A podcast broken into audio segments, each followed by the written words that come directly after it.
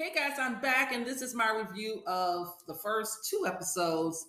Maybe starting going to three, but I'm gonna try to focus on one and two of And Just Like That. It is on Max, used to be called HBO Max, now they just call it Max. So if you watched last season, um, I did review some of the episodes from last season. Um, now we're going into the second season. I'm a little bit more used to it. I like it. All right. So right now, all the couples, with the exception of one couple, are all getting together. They're being romantic. They're having sexy time with their spouses, minus um, Dr. Nya. She's separated. Dr. Nya is the professor. Uh, I think she's a sociology.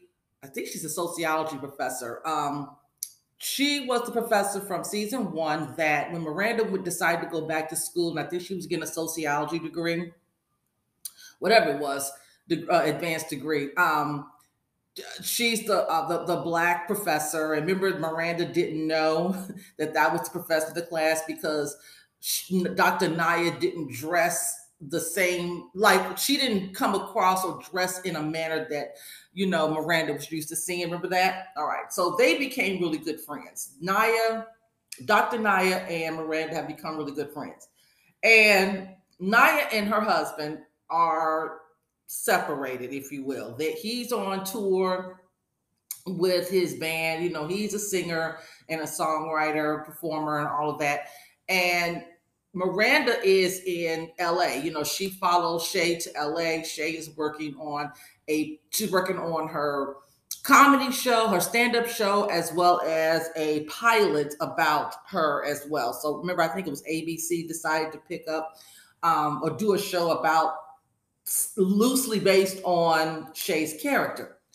Um, so, but anyway, when they're showing all the couples together, everybody's doing sexy time and everything, we see Dr. Nya.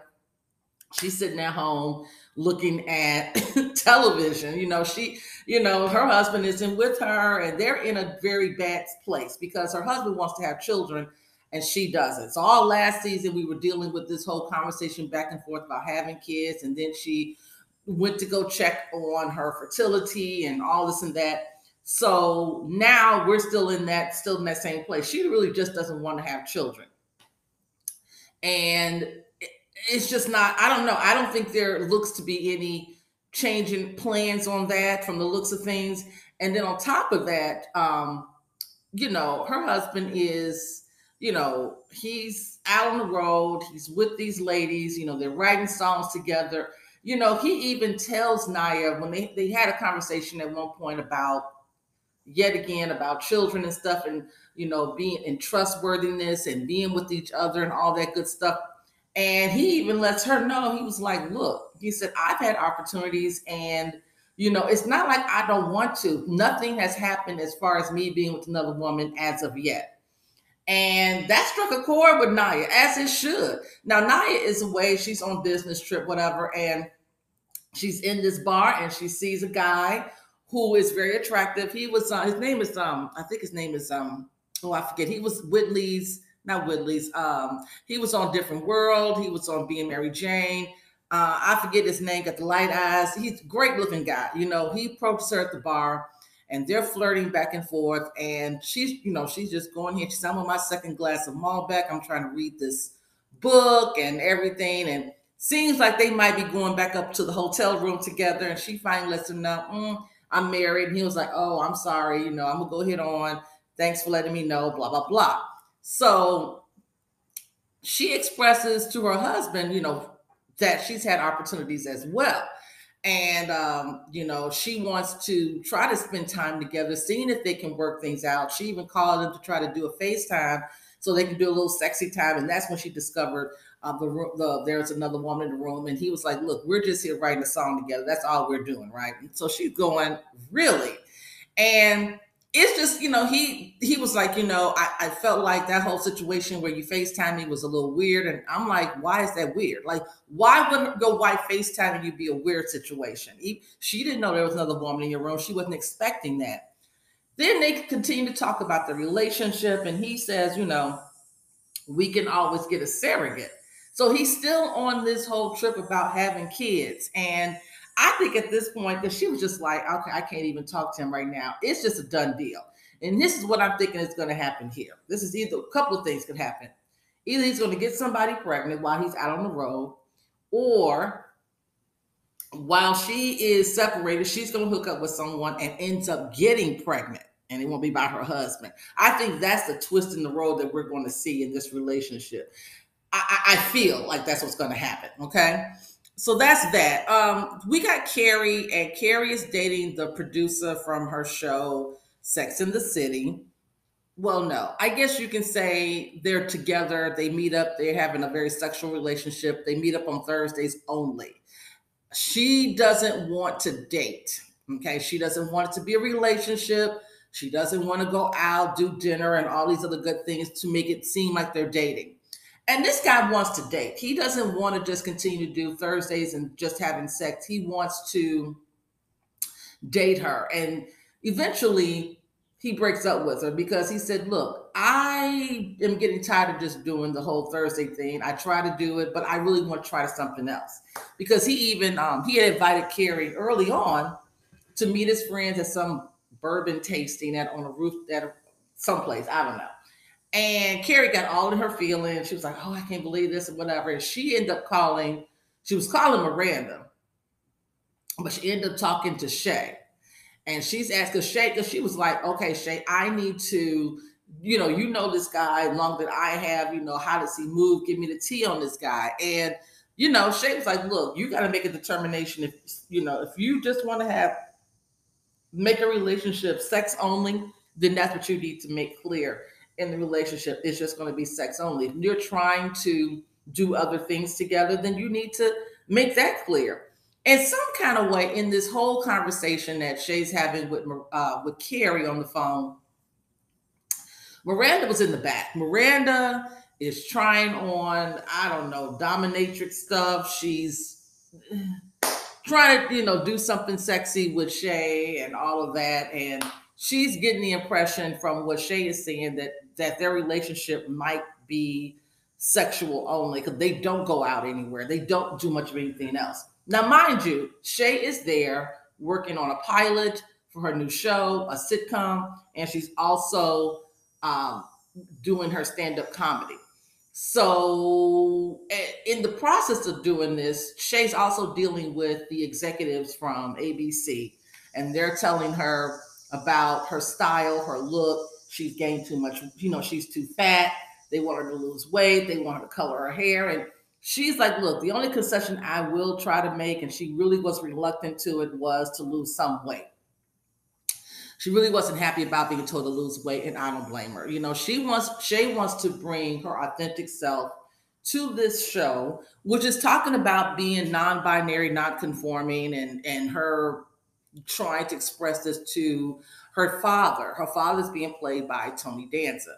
So she's having issues dealing with that. It's an insecurity of hers in terms of the weight thing. And, you know, she's just having a hard time. She's really having a difficult time with that. And Miranda is misreading, or, well, no, she's not really misreading. She's just not, you know, Miranda's really out of place out there in LA. She's out there in LA. Things are very, uh, very laid back. You got people out there with all these tattoos and they're into social justice. And it's just a really different vibe, different from what Miranda is. Uh, some woman invited her to go to some, uh, they won't clean up the beach. They would do this environmentalist act or whatever. And she's out there and she's cleaning up the beach. And there's nothing wrong with doing that. You know, Miranda was like, well, that's cool. It's better than just being stuck at the, um, the hotel or the apartment that they're staying in. And um, she loses her phone though. While she's out there, she loses her phone. She was scheduled to go and have dinner with Tony Danza and Che, but she lost her phone. She can't call an Uber. Um, so she meets these people on the beach, these guys, they're surfers, and they're out there doing their thing, and they allow her to use a phone, and she ends up calling Carrie. Carrie was like, you know, let me look up Che's number because she doesn't know Che's number by heart. And most often today, a lot of people don't know people's numbers by heart. You don't have to, it's saved in your phone. So, you know, I try to look up people that I call most frequently. I try to make sure I memorize their phone number. You know, I don't want to depend on just you know my phone getting lost and you know now I'm you know I don't know what I'm going to do. So Che was like, okay. So so anyway, they do get in touch with Che. Che sends. She said, I'm gonna send someone to come pick you up. She ends up sending her. Well, they because Che goes by the pronoun they, them, and they. They send their husband.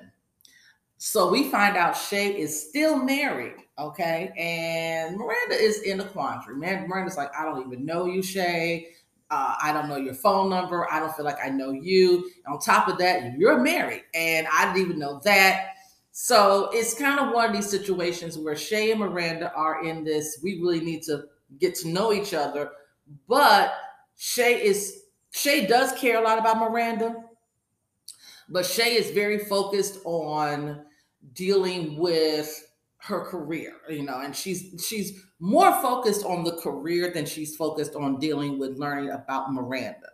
So I think that's going to be that's going to be a problem in this whole situation, the grand scheme of things. It's going to be a problem for Che and Miranda. In the next episode coming up, we see Miranda is dealing with a situation with her son. He's in Amsterdam and all of that. So Miranda's got to focus with her family now, her son, and Che has her focus on her career. I'm not seeing where the two of them are going to come at an intersection and meet up. I just don't think it's going to happen. So that's that. Then we got um, Charlotte and her, you know, her daughter, and her daughter is, you know, she's the little pianist, but she's also coming to her own. She asked Charlotte and um, her husband about some money to get this new I don't know, some type of piano, electronic piano, whatever it is. I don't know. She gave it some fancy name and they wouldn't give her the money. They wouldn't, you know, I did like the fact that just because they have it, they just didn't give it to her. And Charlotte told her daughter, you need to figure out how to make the money because we're just not going to give you the money because you want this new instrument or whatever. So what she ended up doing was the daughter sold a lot of the clothes out of her closet to this company. I don't know. And Charlotte's all in the uproar that she was able to do that. The company, you know, gave a, minor this money. And I think Charlotte's thing is her daughter, her oldest daughter, is coming to her own. She's realizing who she is and all these different things that has been provided for her. She's kind of, I don't want to say she's rebelling, but she's starting to feel some type of way she's not the prim and the little princess that Charlotte would like her to be. You know, Charlotte is Miss Prissy, and her oldest daughter is not.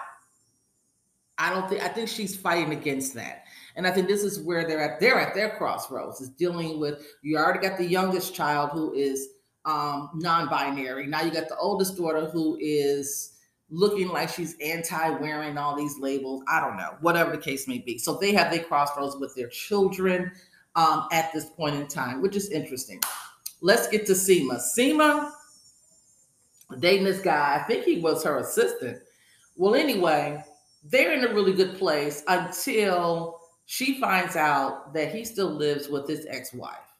And she was like, Oh, I can't deal with you. I, I even though you guys live on different floors, I don't want to deal with you. That's not the kind of relationship that I want to have. And so she breaks up with him. Seema goes and she talks to her hairstylist and she says what happens and she gives the synopsis of what went down. And the hairstylist was like look you're you have a habit of breaking up with people when you, you look for red flags in a relationship. You don't really want a long lasting relationship. You're always in search of the red flag and then you run. So she didn't like that. So she decided she wasn't going to go see that hairstylist anymore. And he really was just telling her more about herself. What I will say is this Seema doesn't allow anything to get past her. And if something is a red flag, she addresses it head on. And if the answer is not what it if it if it's not coming across comfortable to her, she she moves on. Does she move too fast? I don't know. Because in this situation, when she meets up with this guy again, he talks about investing in something, making some investment. It's only going to be a hundred thousand dollars, and she was like, "Okay, you know what? This isn't going to work." Now, you know, it's one thing you still live with your ex-wife. Now you want me to make this financial investment in something that I, I don't even know what it is. I don't think we're on the same page, and I'm just going to let it go. I, I, I tried, but I don't. This isn't what I want. Now, what does she want? I don't know, but she's making it very clear um, that she's just not one that's very patient in relationships. You need to be on all p's and q's quickly, or you'll be dismissed. That's just the way Seema works. Um, we also see a situation where Seema got her Birkin bag. Uh, uh, snatched. You know, she comes out the building. She lives in, of course, upscale part of New York, and some guy grabs her bag, and she's like, the thing about the Birkin bag, not only they snatch something that's mine, but the other thing is that um, it was. I think she bought this Birkin from her. This Birkin is from her first real estate sale, I believe. Birkin bags, for those you don't understand, are very, very expensive. Like, like we're talking. I think the cheapest today might be 20, 15 to twenty thousand dollars. And usually you have to get on a waiting list. And Seema was explaining how when she got the Birkin, there was no waiting list at the time.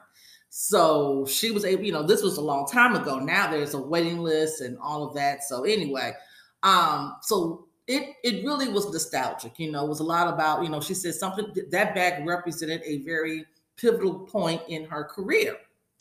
So that was a big deal for Miss Seema. Um, but eventually she does find the Birkin um, and, and she's able to retrieve it. So that that's a good thing. She does find it.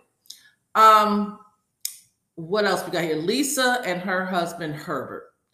So here's the thing about them. They're black. They live in, of course, the upper whatever east side of New York. They're very um, well-to-do. She, you know, Lisa is um, has her master's in fine arts, and the husband, I think, is an attorney but they still struggle. They struggle with being black and being wealthy. So one of the things that we see here is that Lisa has a, I think, a project she's doing. I don't know if it's a movie or a play or whatever she's working on, and she's trying to get things together with it.